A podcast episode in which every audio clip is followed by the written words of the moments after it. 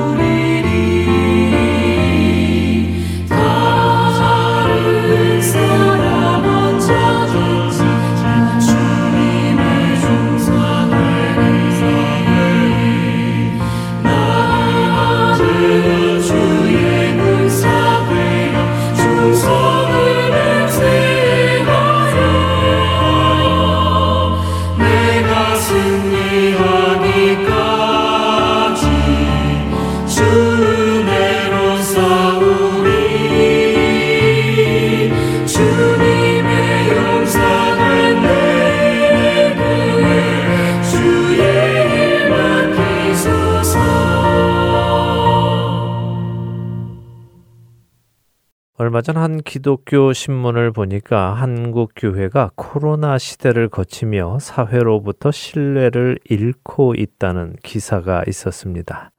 기사에 의하면 1년 전인 2020년 1월 한국 교회의 신뢰도를 여론조사했을 때 약 32%의 사람들이 한국 교회를 신뢰한다 하는 것으로 조사가 되었는데요. 1년 후인 지난달 2021년 1월에는 21%로 줄어든 것으로 나타났다는 것입니다. 이 내용을 쉽게 말하자면 한국 사회에서 교회를 신뢰하는 사람은 10명 중 2명이라는 말이 됩니다. 10명 중 8명은 한국 교회를 신뢰하지 않고 있다는 말이죠. 그런데 더 중요한 사실이 무엇인지 아십니까? 그것은 한국 국민 중에 기독교인이 약 19.7%, 거의 20%라는 것이죠. 한국 사회에서 한국 교회를 신뢰하는 사람이 21%, 그런데 한국 국민 중에 기독교인이 20%, 결국 성도들 말고는 한국 교회를 신뢰하는 사람은 1% 정도밖에 되지 않는다는 말도 되지 않을까요? 참 아이러니한 일 아닙니까? 우리 기독교의 최고의 가치는 바로 믿음인데 믿음으로 구원에 이른다는 것을 믿는 우리들인데 그런 우리들이 사회에 믿음을 주지 못한다는 사실이 말입니다. 물론 여기에는 언론의 편파적인 보도의 영향도 상당히 큽니다. 특히 이번 설문조사에서 조사 대상자를 상대로 코로나 확진자 중 기독교인이 몇 퍼센트나 될 것 같으냐 하는 질문도 해보았다는데요. 놀랍게도 한국 국민들은 코로나 확진자의 44%가 기독교인일 것이다 라고 대답을 했다는 것입니다. 한국 사람들의 생각에 한국 코로나 확진자 10명 중 4명은 교회에 다니는 사람이 교회에서 옮았다라고 생각하고 있다는 것이지요. 실제는 어떨까요? 실제로 한국 사회에서 코로나 확진을 받은 사람 중 기독교인은 11%였습니다.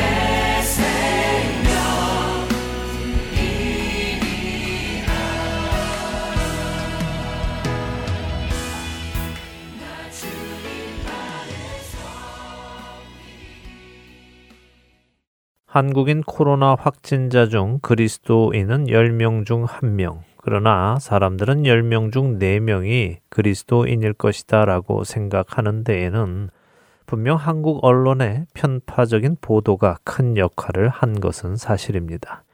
사실 요즘 계속적으로 일어나고 있는 사회 이슈 문제에서 가해자를 신실한 기독교인이다라고 굳이 표현하는 뉴스를 저도 여러 번 직접 보았기에 편파적인 언론 보도에 문제가 있다는 사실을 잘 알고 있습니다. 마치 이 사람들이 기독교인이기에 이런 죄를 저지르고 있다는 식으로 보일 정도로까지 편파적이기에 분명 어떤 의도를 가지고 이런 식으로 보도를 하고 있구나 하는 생각을 떨칠 수는 없습니다. 그러나 그럼에도 불구하고 우리는 사실 언론만을 탓할 수는 없습니다. 실제로 몇몇 교회나 선교회가 사회에서 지탄을 받을 만큼 거짓말을 하면서까지 모임과 집회를 강행하고 또 그런 집회를 한 것을 자랑했고 이로 인하여 또 많은 코로나 확진자를 낸 것도 사실이기 때문입니다. 초대교회 당시 로마 사회는 그리스도인들이 어린 아기를 잡아먹는다든지 피의 제사를 드린다든지 근친 상간을 한다는 등의 헛된 소문을 냈습니다. 그러나 그것은 말 그대로 헛된 소문이었습니다. 하지만 우리 시대 그리스도인들을 향한 뉴스들, 그 뉴스들도 단순히 헛소문이라고 말할 수 있을까요? 사실 세상 사람들이 한국 교회를 얼마나 신뢰하고 있느냐 하는 그 수치도 중요하겠지만 그것보다 더 중요한 것이 있습니다. 그것은 우리 스스로가 믿을 만한 사람으로 살아가고 있느냐 하는 것입니다.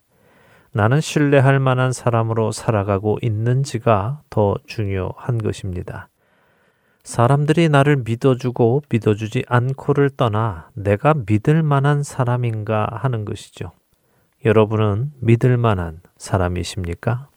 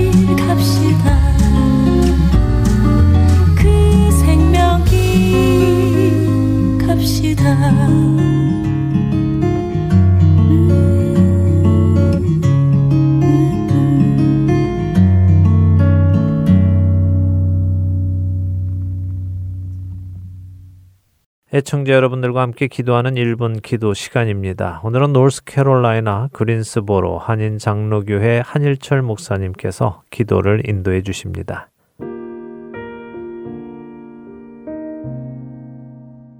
하트앤서울 복음 방송 1분 기도 시간입니다. 저는 노스캐롤라이나 그린스보로 지역에서 그린스보로 한인 장로교를 섬기고 있는 한일철 목사입니다. 오늘은 우리의 내면을 가꾸어 하나님과 친밀한 교제를 갖고 사는 자들이 되기 위해 함께 기도했으면 합니다. 오늘날 사람들은 외모의 가치에 비중을 많이 두어 살아가고 있습니다. 그래서 유명 상표가 있는 옷이나 고급 화장품, 온몸의 귀금속 장식품으로 자신의 외모를 치장하고 대형 신형 자동차로 자신을 보이러 가는 경우가 많은 것 같습니다. 반면에 내면의 가치는 시간이 걸리고 남들이 잘 볼 수 없다고 판단하기에 자신의 내면을 가꾸려고는 잘 하지 않는 것 같습니다. 성경에는 속사람과 겉사람으로 표현하고 있습니다. 겉사람은 후패하나 속사람은 날로 새로워질 수 있다고 하였습니다. 우리는 내면과 속사람의 신경을 써야 할 것입니다. 외모보다 내면의 가치를 더 두고 비중을 많이 두고 살아야 합니다. 하나님께서 보시는 것은 사람의 마음의 중심입니다. 사람은 겉모습으로 판단하고 외모의 가치를 두지만 하나님은 사람의 마음의 중심을 보십니다. 기름을 붓기 위해 이세의 집에 찾아갔던 사무엘 선지자도 잠시 이세의 아들들의 외모에 관심을 빼앗기게 되어 실수할 뻔 했습니다. 그때 하나님께서 나타나시어 말씀하셨습니다. 여호와께서 사무엘에게 이르시되 내가 보는 것은 사람과 같지 아니하니 사람은 외모를 보거니와 나 여호와는 중심을 보느니라.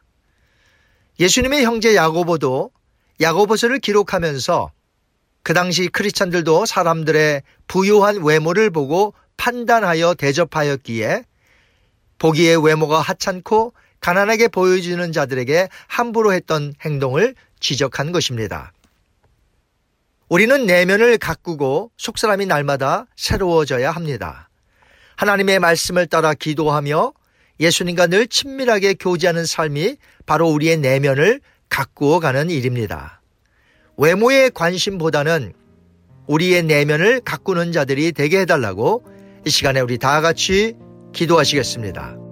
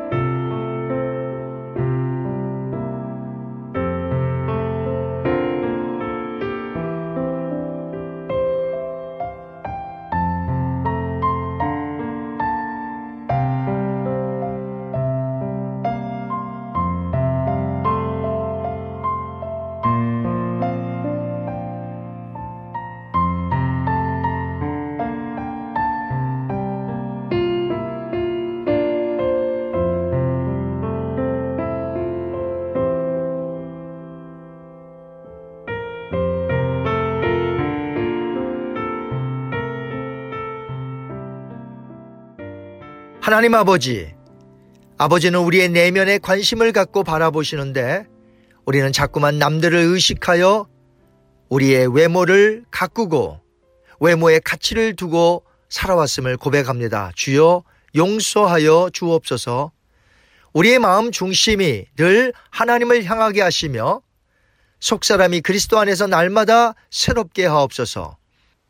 그래서 하나님의 눈이 머무르는 곳에 우리의 눈도 머무르게 하옵소서. 감사하며 예수님의 이름으로 기도하옵나이다. 아멘.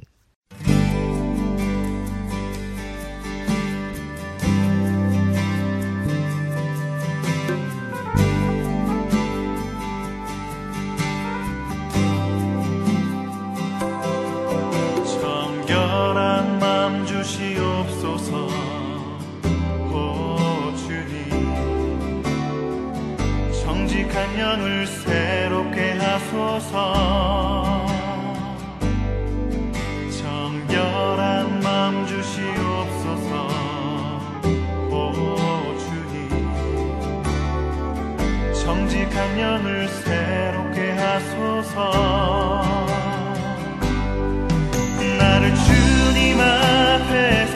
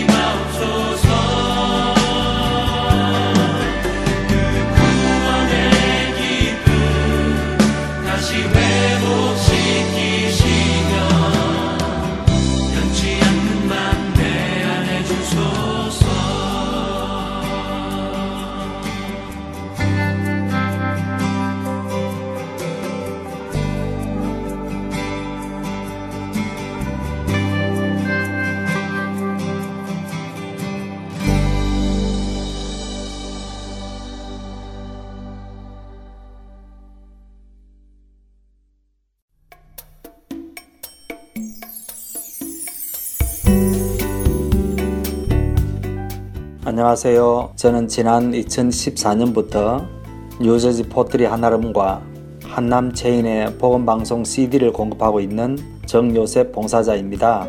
믿지 않는 분들에게는 예수님의 복음을, 믿는 자들에게는 생각과 마음을 지킬 수 있도록 도와주는 복음방송이 정말 얼마나 감사한지 모릅니다. 우리 주님께 찬양과 영광을 돌려드립니다. 감사합니다. 안녕하세요. 저는 콜럼버스에 있는 풍민식당과 살아가 식품점에 복음방송의 CD를 비치하고 있습니다. 복음을 전하는 작은 일에 사용하여 주심을 하나님께 감사드립니다. 귀 있는 자들에게 복음을 전하는 이 사역에 동참하실 분들은 복음방송 전화번호 602-866-8999로 연락 주시기를 부탁드립니다.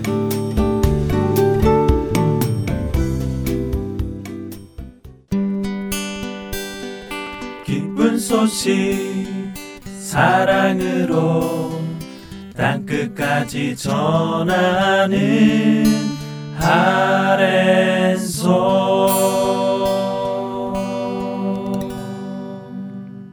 계속해서 함께 읽는 계시록으로 이어드립니다.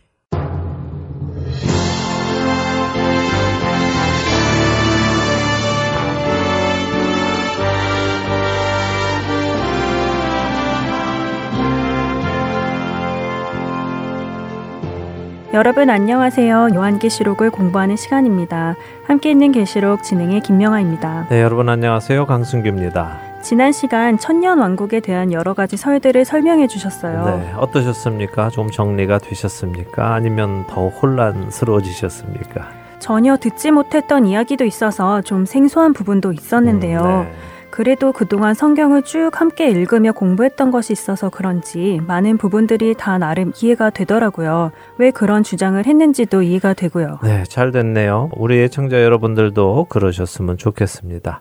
자, 그럼 오늘은요, 지난 시간에 말씀드린 대로 성경 속에서 천년 왕국에 관한 내용들을 좀 찾아보며 이 천년 왕국은 어떤 모습일까를 알아보도록 하겠습니다.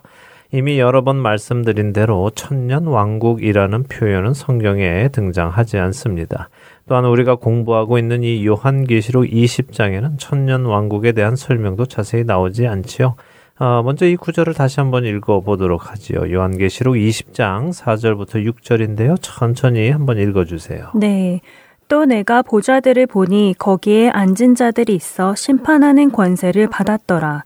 또 내가 보니 예수를 증언함과 하나님의 말씀 때문에 목배임을 당한 자들의 영혼들과 또 짐승과 그의 우상에게 경배하지 아니하고 그들의 이마와 손에 그의 표를 받지 아니한 자들이 살아서 그리스도와 더불어 천년 동안 왕노릇하니 그 나머지 죽은 자들은 그 천년이 차기까지 살지 못하더라. 이는 첫째 부활이라. 이 첫째 부활에 참여하는 자들은 복이 있고 거룩하도다. 둘째 사망이 그들을 다스리는 권세가 없고 도리어 그들이 하나님과 그리스도의 제사장이 되어 천년 동안 그리스도와 더불어 왕노를하리라 네, 자 성도가 부활하여 그리스도와 함께 왕으로 천년 동안 다스린다. 이것이 첫째 부활이고 이렇게 첫째 부활에 참여하는 자들은 둘째 사망의 권세 아래에 있지 않다 하시죠. 자, 그리고 아주 중요한 표현 하나가 덧붙여 있습니다. 바로 6절 후반에 그들이 하나님과 그리스도의 제사장이 되어 천년 동안 그리스도와 더불어 왕 노릇하리라 하는 표현입니다. 아, 사실 이 요한계시록 20장에는 천년 왕국에 대한 설명이 거의 없다시피 하기에 우리가 지난 시간 나눈 것처럼 천년 왕국을 상징적으로 보는 해석들이 존재하는 것입니다. 충분히 그럴만 하지요. 내용이 너무 짧으니까 별로 크게 중요한 것 같지도 않기도 하고요. 그러나 사실 우리가 구약 성경을 잘 살펴보면요. 이 천년 왕국에 관한 설명들을 찾을 수 있습니다. 자, 함께 찾아보지요. 먼저는 이사야서 2장 2절에서 4절 보겠습니다. 청취자 여러분들도 성경을 펴시고 함께 보시기 바랍니다. 네, 이사야서 2장입니다. 2절부터 읽겠습니다. 말일에 여호와의 전의 산이 모든 산 꼭대기에 굳게 설 것이요 모든 작은 산 위에 뛰어나리니 만방이 그리로 모여들 것이라. 많은 백성이 가며 이르기를 오라 우리가 여호와의 산에 오르며 야곱의 하나님의 전에 이르자. 그가 그의 길을 우리에게 가르치실 것이라. 우리가 그 길로 행하리라 하리니 이는 율법이 시온에서부터 나올 것이요 여호와의 말씀이 예루살렘에서부터 나올 것임이니라 그가 열방 사이에 판단하시며 많은 백성을 판결하시리니 우리가 그들의 칼을 쳐서 보습을 만들고 그들의 창을 쳐서 낫을 만들 것이며 이 나라와 저 나라가 다시는 칼을 들고 서로 치지 아니하며 다시는 전쟁을 연습하지 아니하리라. 네, 자 천년 왕국 또 다른 표현으로는요 어, 메시아 왕국이라고 할 수 있습니다. 왜냐하면 메시아이신 예수님이 오셔서 친히 다스리는 왕국이기 때문이죠. 이사야서 2장 2절은 말이래 하면서 시작을 합니다. 히브리어로 베아하리트 하야밈이라고 하는데요. 문자 그대로 해석을 하면 날들의 끝에라는 의미입니다. 물론 이 날들을 무엇으로 규정하느냐 하는 데는 많은 해석이 있을 수 있습니다. 그렇지만 많은 학자들이 이 날들의 끝이 곧 마지막 때를 의미한다고 생각합니다. 저 역시 그렇습니다. 모든 날들의 마지막이 오면 어떤 일이 일어날까를 이사야서 2장이 예언해 주고 계시죠. 여호와의 전에 산이 모든 산 꼭대기에 굳게 서고 만방이 그리로 모여들 것이라 하십니다. 많은 백성들이 그리로 가며 이야기를 하는데 뭐라고 합니까? 우리가 여호와의 산에 오르며 야곱의 하나님의 전에 이르자라고 하네요. 네. 이 사람들이 이스라엘 사람들이 아닌 것 같아요. 만방에서 모이는 사람이죠. 그렇습니다. 만방에서 오는 많은 사람들이 우리가 여호와의 산에 오르고 야곱의 하나님, 곧 이스라엘의 하나님의 전에 이르자라고 하면서 모인다는 것입니다. 그들이 왜 이스라엘의 하나님의 산에 오를까요?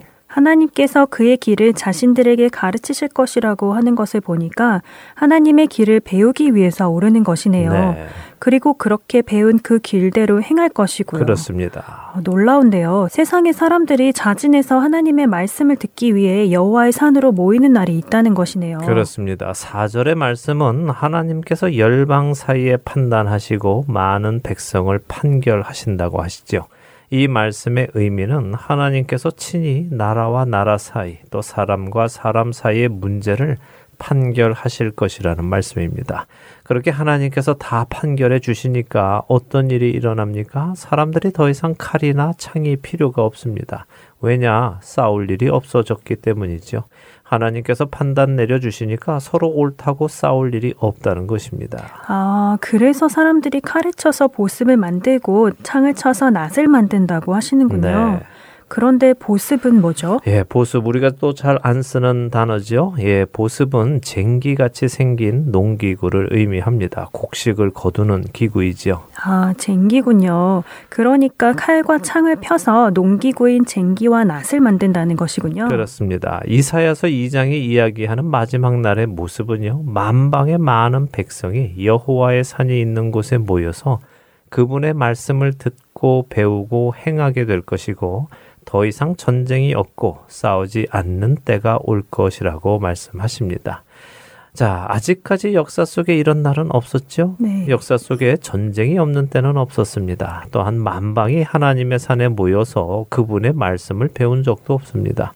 그러나 말일에 모든 날의 끝에 그런 날이 올 것이라고 성경은 말씀하고 계십니다. 아, 그렇군요. 성경에 그런 날에 대한 설명이 담겨 있었군요. 생각해 보지 못했습니다. 네, 뭐 흔히 떠올리지 못하는 구절이기에 그런 생각을 못 해보신 것은 당연할 수도 있습니다. 자, 그러면 이번 구절은 어떨까요? 이사야서 11장인데요. 이 구절은 사실 아주 유명한 구절입니다. 한번 읽어볼까요? 이사야서 11장 6절에서 10절입니다. 네, 이사야서 11장 6절부터 읽습니다. 그때 이리가 어린 양과 함께 살며 표범이 어린 염소와 함께 누우며 송아지와 어린 사자와 살진 짐승이 함께 있어 어린아이에게 끌리며 암소와 곰이 함께 먹으며 그것들의 새끼가 함께 엎드리며 사자가 소처럼 풀을 먹을 것이며 젖 먹는 아이가 독사의 구멍에서 장난하며 젖된 어린아이가 독사의 굴에 손을 넣을 것이라. 내 거룩한 산 모든 곳에서 해됨도 없고 상함도 없을 것이니 이는 물이 바다를 덮음같이 여호와를 아는 지식이 세상에 충만할 것임이니라. 날에 이새의 뿌리에서 한 싹이 나서 만민의 기치로 설 것이요 열방이 그에게로 돌아오리니 그가 거한 곳이 영화로우리라. 네. 이 구절은 많이 읽은 기억이 납니다. 이리가 어린 양과 살고 사자와 송아지가 같이 있고 어린 아이가 독사의 구멍에서 장난한다는 이 구절이요. 네. 그런데 이 구절도 천년 왕국과 관련이 있는 구절이군요. 저는 그냥 천국의 이야기라고 생각했는데요. 네, 흔히들 그렇게 생각하지요. 어, 그런데 사실 이 이사야서는요, 11장 전체를 다 읽어보면요, 더 좋은데요. 11장 1절부터 5절에는 우리가 잘 아는 메시아의 임하심의 예언이 담긴 글로 시작을 합니다. 이새의 줄기에서 한 싹이 나며 그 뿌리에서 한 가지가 나서 결실할 것이고 그의 위에 여호와의 영이 강림하셔서 그가 공의로 가난한 자를 심판하고 그의 입의 막대기로 세상을 치며 그의 입술의 기운으로 악인을 죽일 것이라는 말씀이 있지요. 그리고는 그때에 이리가 어린 양과 함께 살며 표범이 어린 염소와 함께 누우며 이런 설명이 이어집니다. 예수님께서 오셔서 땅을 심판하신 후에 이런 회복이 있다는 말씀이네요. 그렇죠. 자, 구절에 보니까요. 이런 일이 어디에 일어나는가? 하나님의 거룩한 산을 중심으로 일어나고 모든 민족이 그에게 모여들 것이며 물이 바다를 덮음같이 여호와를 아는 지식이 세상에 충만할 것이라고 하시죠. 자, 이런 세상 곧 메시아께서 다스리시는 이런 세상이 올 것이라고 말씀하십니다. 자, 이번에는 더 유명한 구절을 보겠습니다. 이사야서 65장으로 가보죠. 계속해서 이사야서를 보내요. 네. 이사야서에 메시아 왕국에 관한 기록이 많이 있군요. 그렇습니다. 그래서 이사야서를 잘 공부해야 합니다. 자, 이번에는 이사야서 65장 17절에서 25절 읽고 또 이야기 나누죠. 네, 이사야서 65장 17절입니다. 보라 내가 새 하늘과 새 땅을 창조하나니 이전 것은 기억되거나 마음에 생각나지 아니할 것이라. 너희는 내가 창조하는 것으로 말미암아 영원히 기뻐하며 즐거워할지니라. 보라 내가 예루살렘을 즐거운 성으로 창조하며 그 백성을 기쁨으로 삼고 내가 예루살렘을 즐거워하며 나의 백성을 기뻐하리니 우는 소리와 부르짖는 소리가 그 가운데에서 다시는 들리지 아니할 것이며 거기는 날 수가 많지 못하여 죽는 어린이와 수한이 차지 못한 노인이 다시는 없을 것이라. 곧 백세에 죽는 자를 젊은이라 하겠고 백세가 못 되어 죽는 자는 저주받은 자이리라 그들이 가옥을 건축하고 그 안에 살겠고 포도나무를 심고 열매를 먹을 것이며 그들이 건축한 데에 타인이 살지 아니할 것이며 그들이 심은 것을 타인이 먹지 아니하리니 이는 내 백성의 수한이 나무의 수한과 같겠고 내가 택한 자가 그 손으로 일한 것을 길이 누릴 것이며 그들의 수고가 헛되지 않겠고 그들이 생산한 것이 재난에 당하지 아니하리니 그들은 여호와의 복된 자의 자손이요 그들의 후손도 그들과 같을 것임이라. 그들이 부르기 전에 내가 응답하겠고 그들이 말을 마치기 전에 내가 들을 것이며 이리와 어린 양이 함께 먹을 것이며 사자가 소처럼 짚을 먹을 것이며 뱀은 흙을 양식으로 삼을 것이니 나의 성산에서는 해함도 없겠고 상함도 없으리라 여호와께서 말씀하시니라. 네. 아, 이 구절도 정말 유명한 구절이네요. 그렇죠. 많은 분들이 알고 계시는 구절입니다. 이 구절 역시 많은 분들이 천국의 모습으로 일방적으로 생각하시기도 합니다. 자, 그런데 좀 살펴보죠. 과연 천국의 모습일까요? 먼저 하나님께서 이사야 선지자를 통해 말씀을 하시는데 보라 내가 새 하늘과 새 땅을 창조한다라고 하십니다. 새 하늘과 새 땅 많이 들어보셨죠? 어, 신천지가 바로 이 말씀을 가져다 쓰는 거 아닌가요? 그렇죠. 예, 참 좋은 약속의 말씀을 이단이 가져다가 다 버려놨습니다.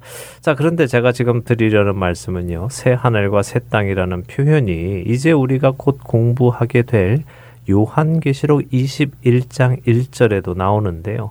이 둘은 서로 다른 것이라는 것을 말씀드리려는 것입니다. 자, 요한계시록 21장 1절을 제가 읽어 드릴게요. 또 내가 새 하늘과 새 땅을 보니 처음 하늘과 처음 땅이 없어졌고 바다도 다시 있지 않더라라고 되어 있습니다. 요한이 보았더니 새 하늘과 새 땅이 보이는데 이 새 하늘과 새 땅은 처음 하늘과 처음 땅은 아닙니다. 그리고 바다도 없다고 하시죠. 그러니까 완전히 다른 세상을 의미합니다. 이것은 천년 왕국이 끝나고 하나님께서 모든 악을 심판하신 후에 새롭게 만들어 주시는 세상을 의미합니다. 그런데 지금 여기 이사야서 65장의 새 하늘과 새 땅은 그렇게 처음 하늘과 땅이 없어지고 생기는 것이 아니라 처음 하늘과 처음 땅 위에 회복시키는 것을 말씀하십니다. 왜냐? 자, 생각해 보죠. 우리가 알고 있는 천국, 그곳에는 죽음이 있습니까? 어, 죽음은 없지요. 천국은 죽음이 없는 곳이잖아요. 그렇습니다. 그런데 지금 여기 이사야서의 말씀을 읽어보면요. 죽음이 없는 곳으로 보이지 않습니다. 보세요. 20절에 보면 거기라고 하시죠. 장소를 말합니다. 어느 장소냐? 17절에 말씀하신 새 하늘과 새 땅입니다. 이곳에는 날수가 많지 못하여 죽는 어린이와 수한이 차지 못한 노인이 다시는 없을 것이다 라고 하십니다. 죽음이 없다는 말씀으로 들리는데요. 네, 그렇게 들리죠. 그런데 바로 이어지는 말씀은 백세에 죽는 자를 젊은이라 하겠고 백세가 못 되어 죽는 자는 저주 받은 자이리라라고 하시죠. 그러니까 여기 이사여서 65장에 나오는 새 하늘과 새 땅에는 며칠 살지 못하고 죽는 악이나 자기 명대로 다 살지 못하는 노인이 없을 것이다. 그러니까 죽는 일이 거의 없을 것이다. 그러나 죽음이 아예 없는 것은 아니다. 백세에 죽는 자도 있을 것이고 백세가 못 되어 죽는 자도 있을 것이다. 그런데 그렇게 일찍 죽는 자들은 저주받은 사람으로 여겨질 것이다 라고 하시는 것입니다. 음, 좀 혼란스럽네요. 그러니까 죽음이 거의 없지만 아예 없는 것은 아니라는 말씀이네요. 그렇습니다. 자, 또 한 가지 생각해 볼 것이 있습니다. 천국에는 시간이 있을까요? 그곳에서 우리는 나이를 먹을까요? 천국은 영원한 곳인데 시간이 무슨 의미가 있을까요? 제가 천국에서 김명아 아나운서를 만나서 몇 살이세요? 라고 물을까요? 또 묻는다면 답은 뭐라고 할까요? 한 2억 5천만 살입니다. 라고 할까요? 그럴 리가 없죠. 시간이 없는 곳이기에 나이를 계산할 필요가 없습니다. 또한 천국에서 우리는 어떤 나이의 모습으로 살아갈까요? 만약 제가 100살에 죽으면 100살의 모습으로 천국에서 영원히 살까요? 갓난아기 때 죽은 아이는 천국에서도 갓난아기로 살아갈까요? 그렇지 않겠죠? 어, 그러네요. 생각해 보니까 아까 이사야서 11장에서 아이의 이야기를 하는 것을 보면 또 누군가가 태어난다는 이야기도 되잖아요. 네. 예수님께서 천국에서는 천사들처럼 결혼하지 않는다고 하셨는데 어린아이가 있다는 것을 보니 이것도 천국이 아니라는 증거가 될 수 있겠네요. 맞습니다. 바로 그렇기에 이사야서에서 말씀하시는 이곳은 천국이 될 수 없지요. 여전히 죽음이 남아있고 사람들이 살아가며 나이를 먹기 때문입니다. 더 나아가서 21절에 보니까요. 하나님의 백성들이 거기서 가옥을 건축합니다. 포도나무를 심고 그 열매를 먹지요. 하나님의 백성들이 지은 건축물에 다른 사람이 살지 않을 것이고 하나님의 백성이 심은 포도 열매를 다른 사람에게 빼앗기지도 않는다고 하십니다. 자, 김명아 아나운서는 우리가 천국에 가면 각자 살 집을 지을 것이라고 생각하세요? 어, 그러게요. 그런 생각은 한 번도 안 해봤는데요. 말씀 들어보니까 여기 이사야서 65장에서 말씀하시는 새 하늘과 새 땅은 천국하고는 거리가 좀 있네요. 맞습니다. 비슷은 하지만 아직은 아닙니다. 우리가 요한계시록을 처음부터 공부하면서 하나님께서는 본체를 보여주시기 전에 샘플을 보여주시는 것을 자주 보았습니다. 그렇죠? 네. 환난도 그랬고 구원의 모습도 그랬습니다. 여기 이 메시아 왕국, 천년 왕국도 마찬가지입니다. 아직 우리가 천국에 간 것이 아니라 천국의 모습을 이 땅 위에 샘플로 보여주는 때가 있는 것이죠. 여기 이사야 65장 25절에 보니까 아까 이사야 11장에서 읽은 것처럼 이리와 어린 양이 함께 먹고 사자가 소처럼 집을 먹는다고 하시죠. 그리고 그 장소를 하나님의 성산 곧 여호와의 산이라고 말씀하십니다. 그렇기에 이곳은 천국이 아니라 이 땅에서 이루어지는 메시아 왕국인 것입니다. 그런데 왜 새 하늘과 새 땅을 창조한다고 하셨을까요? 그냥 여호와의 산에 이런 일들이 일어날 것이다 하시면 안 되었을까요? 네, 좋은 질문입니다. 왜 새 하늘과 새 땅을 창조하셔야 할까요? 어차피 현재 존재하고 있는 이 세상에서 일어날 일인데 말입니다. 그것은 우리의 머릿속에 지금 이 요한계시록 20장의 모습이 그림이 잘 잡히지 않아서 그런데요. 자, 생각해 보세요. 하나님의 손에 들려 있던 두루마리 일곱 인이 떼어지기 시작하면서 세상에는 어떤 일들이 일어났습니까? 어, 세상에는 여러 가지 재난과 환난이 일어났죠. 네. 아, 그렇군요. 여러 가지 재난으로 땅의 4분의 1, 그리고 그 남은 땅의 3분의 1이 망가지고 하늘도 망가지고 하는 일이 있었으니까 그 망가진 땅과 하늘을 다시 지어주신다는 말씀이군요. 맞습니다. 바로 그런 이유로 하나님께서 새 땅과 새 하늘을 창조해 주시는 것입니다. 말세에 수많은 재난으로 온 세상이 다 망가져 있는 상태 아닙니까? 하늘에 해가 상하고요. 달이 상하고 별들이 쏟아졌고 땅에는 지진이 나고 바다가 넘치고 마실 물이 상함을 받게 된 세상입니다. 이 폐허가 된 지구에 하나님께서 그냥 메시아 왕국을 세우시는 것이 아니라 그렇게 망가진 모든 환경을 다시 회복시키시고는 처음 에덴 동산과 같은 모습으로 만드시는 것입니다. 자, 요한계시록을 시작하며 제가 이런 말씀을 드린 적이 있습니다. 창세기로부터 인간이 망가뜨려가는 세상을 하나님께서는 예수님이 오심을 기점으로 다시 처음으로 돌아가게 하신다고요. 예수님께서 오시기 전까지 인간들은 하나님을 떠나 동쪽으로 동쪽으로 갔습니다. 그런데 예수님이 오심으로 구원받은 성도들은 하나님을 향해 서쪽으로 서쪽으로 가는 것입니다. 그리고 이제 드디어 처음 사람이 지음 받았던 에덴 동산의 모습으로 돌아온 것입니다. 그러나 아직 완전하지 않습니다. 우리는 그 놀라운 비밀을 요한계시록 22장에 가서 다시 확인할 것입니다. 오늘은 여기까지만 보도록 하죠. 자, 한 가지 또 특이한 것이 있는데요. 이사야서 65장 25절을 다시 한번 보세요. 이리와 어린 양이 함께 먹습니다. 또 사자가 소처럼 집을 먹습니다.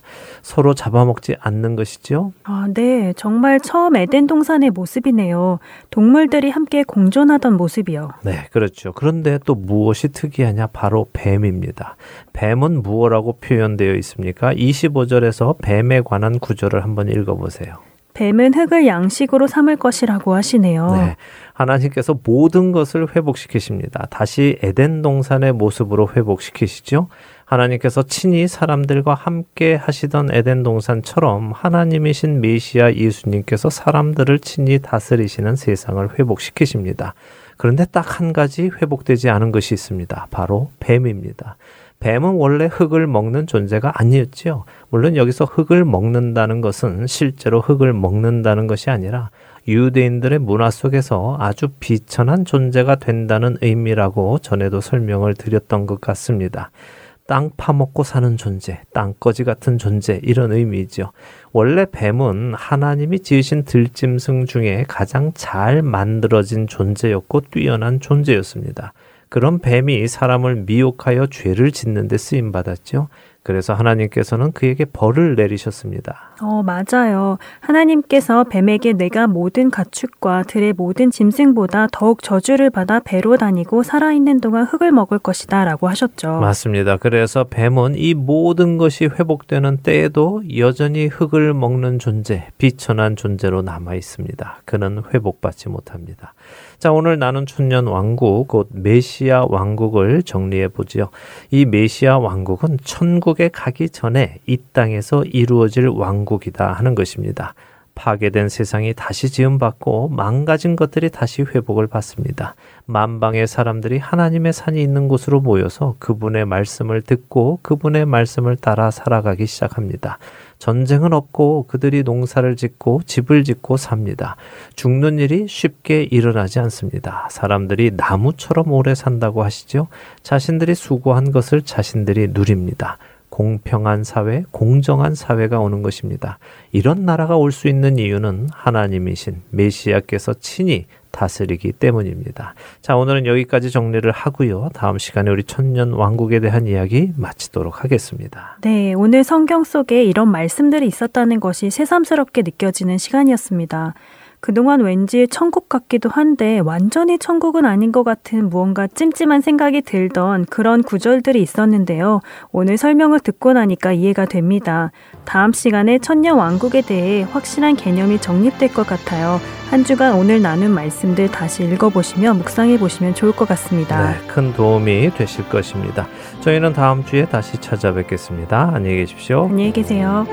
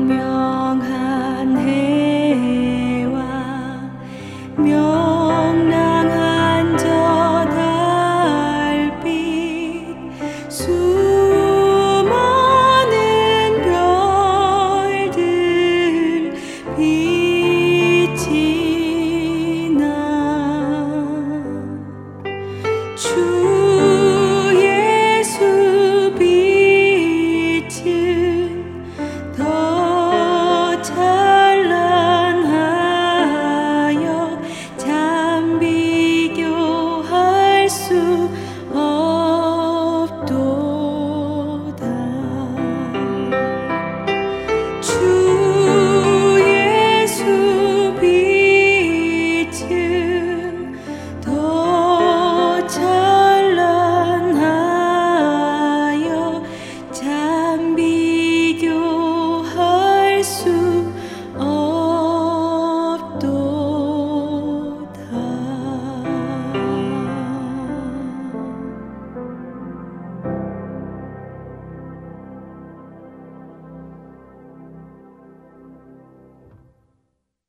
제가 처음 그리스도인이 되어 교회 문화 안에 들어온 후에 기독교인들이 사용하는 여러 단어 중 처음 들어보는 단어가 많았습니다.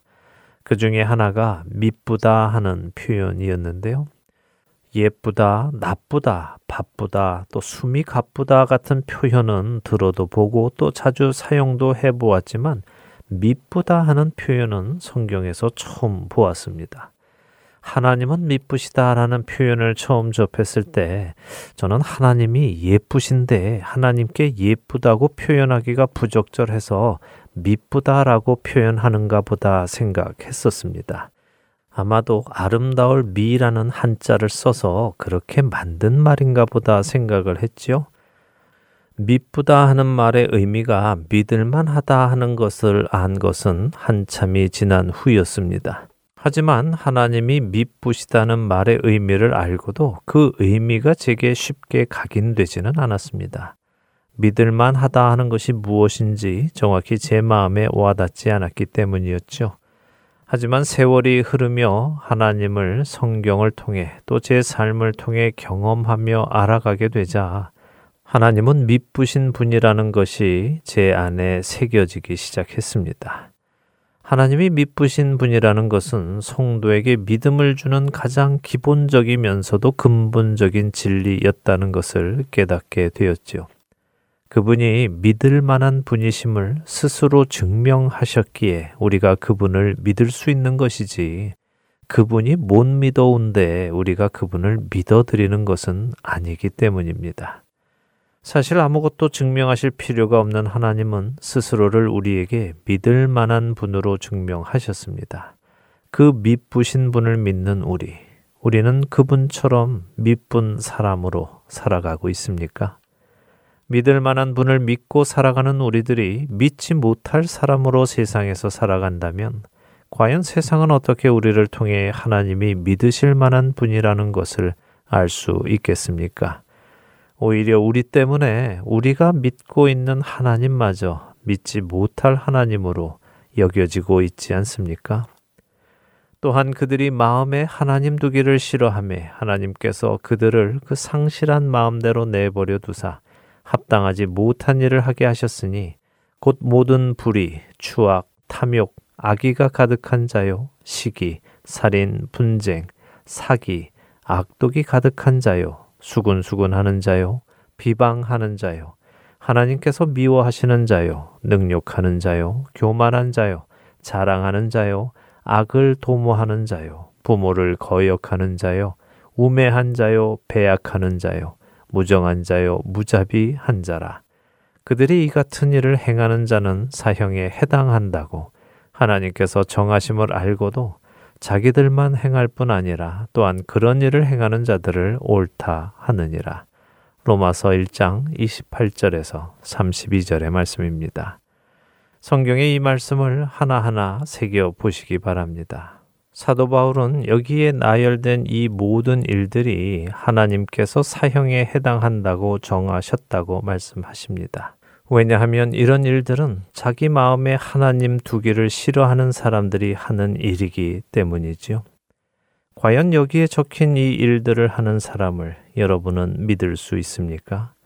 불의한 일을 서슴치 않고 하는 사람, 분쟁하고 사기를 치고 뒤에서 수군수군하고 남을 비방하고 교만하고 약속을 어기고 무정하고 무자비한 사람을 여러분은 신뢰할 수 있겠습니까?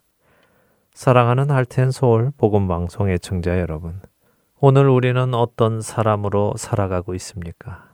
믿지 않는 세상 사람들은 고사하고 혹시 같은 교회의 성도들 사이에서도 믿지 못할 사람으로 살아가고 있지는 않습니까?